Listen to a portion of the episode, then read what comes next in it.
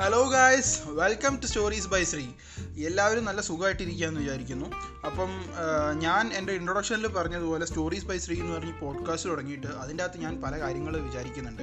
അതിൽ ഇപ്പം ഞാൻ വന്നിരിക്കുന്നത് സീരീസ് ഓഫ് ട്യൂട്ടോറിയൽ എന്ന് പറയാൻ പറ്റില്ല ഞാനൊരു പുസ്- പുസ്തകം എഴുതിയിട്ടുള്ള കാര്യം ഞാൻ ഓൾറെഡി പറഞ്ഞല്ലോ. അപ്പം ഞാൻ ഞാൻ ആ ബുക്ക് എഴുതുമ്പോൾ പഠിച്ച കാര്യങ്ങൾ അല്ലെ ചെയ്ത കാര്യങ്ങൾ ഞാൻ ഒരു സീരീസ് ഓഫ് എപ്പിസോഡ്സ് ആയിട്ട് നിങ്ങളിലേക്ക് ഷെയർ ചെയ്യാമെന്ന് വിചാരിച്ചു.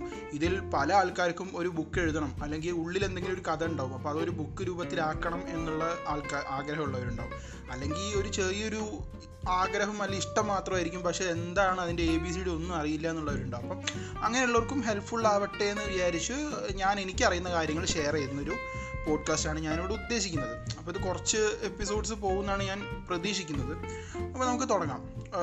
ബേസിക്കലി സ്ക്രിപ്റ്റ് റൈറ്റിങ്ങും ബുക്ക് റൈറ്റിങ്ങും ഒക്കെ വരുമ്പം അതിന്റെ ടെക്നിക്കിൽ മാത്രമേ കുറച്ച് വ്യത്യാസം വരുന്നുള്ളൂ. കാരണം സ്ക്രിപ്റ്റ് റൈറ്റിങ്ങിൽ എന്ന് പറയുമ്പോൾ നമ്മൾ വൺ ലൈൻ എഴുതുക അതുപോലെ അങ്ങനത്തെ കുറേ കാര്യങ്ങളാണല്ലോ. സീൻ സീനാക്കി എഴുതുക നമ്മൾ സിറ്റുവേഷൻസ് എവിടെയാണ് നടക്കുന്നത് എന്നുള്ളത് അങ്ങനത്തെ ഓരോ കാര്യങ്ങളാണ്. പക്ഷേ ബുക്കിലേക്ക് വരുന്ന സമയത്ത് നമ്മളൊരു സിറ്റുവേഷൻ ഇങ്ങനെ എക്സ്പ്ലെയിൻ ചെയ്ത് ഡീറ്റെയിൽ ആയിട്ട് പറഞ്ഞു പോവുക ചെയ്യുന്നത്.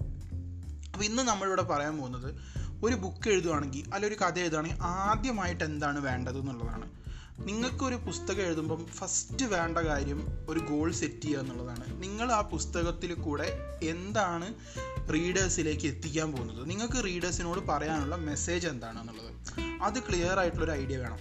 അപ്പം ആ മെസ്സേജ് എന്ന് പറഞ്ഞാൽ ഒരു മോറൽ മെസ്സേജ് ആവണമെന്നൊരു നിർബന്ധമില്ല ഇപ്പം നമ്മൾ ഓട്ടോമാറ്റിക്കലി മെസ്സേജ് പറയണമെന്ന് പറഞ്ഞാൽ ഒരു മോറൽ ആയിട്ടുള്ള മെസ്സേജ് ആയിരിക്കും ഉദ്ദേശിക്കുക. അല്ലെ? എന്തെങ്കിലും ഒരു സോഷ്യൽ കോസിനെതിരെ നമ്മൾ നമ്മുടെ എന്തെങ്കിലും സംസാരിക്കുക. അങ്ങനെയല്ല മെസ്സേജ് എന്ന് പറഞ്ഞാൽ എന്തും ആവാം ഇപ്പോൾ ജസ്റ്റ് ഒരു സാധാ സ്റ്റോറി ആണെങ്കിൽ തന്നെ ചിലപ്പം അതിൽ നമ്മൾ ഉദ്ദേശിക്കുന്ന മെസ്സേജ് അതിൽ പ്രൊട്ടാഗണിസ്റ്റ് അല്ലെങ്കിൽ നായകൻ പോയിക്കൊണ്ടിരിക്കുന്ന സന്ദർഭങ്ങളിലെ ഇമോഷൻസ് നിങ്ങൾക്ക് റീഡേഴ്സിലേക്ക് എത്തിക്കണം. അതായിരിക്കും ചിലപ്പോൾ നിങ്ങളുടെ മോട്ടോ ലൈക്ക് ഡിഫറെന്റ് ആണ്. ഓരോ സ്റ്റോറിക്ക് ഡിഫറെന്റ് ആണ്. ചില സ്റ്റോറീസിന് എന്തെങ്കിലും മോറൽ വാല്യൂസ് റീഡേഴ്സിലേക്ക് എത്തിക്കാനുണ്ടാവും. മറ്റേത് ചില അങ്ങനെ മോറൽ വാല്യൂസ് ഇപ്പോൾ മിക്ക റൊമാന്റിക് നോവൽസ് എടുത്തു കഴിഞ്ഞാൽ അതിലങ്ങനെ മോറൽ ആയിട്ടുള്ള വാല്യൂസ് ഒന്നും ഉണ്ടാവില്ല.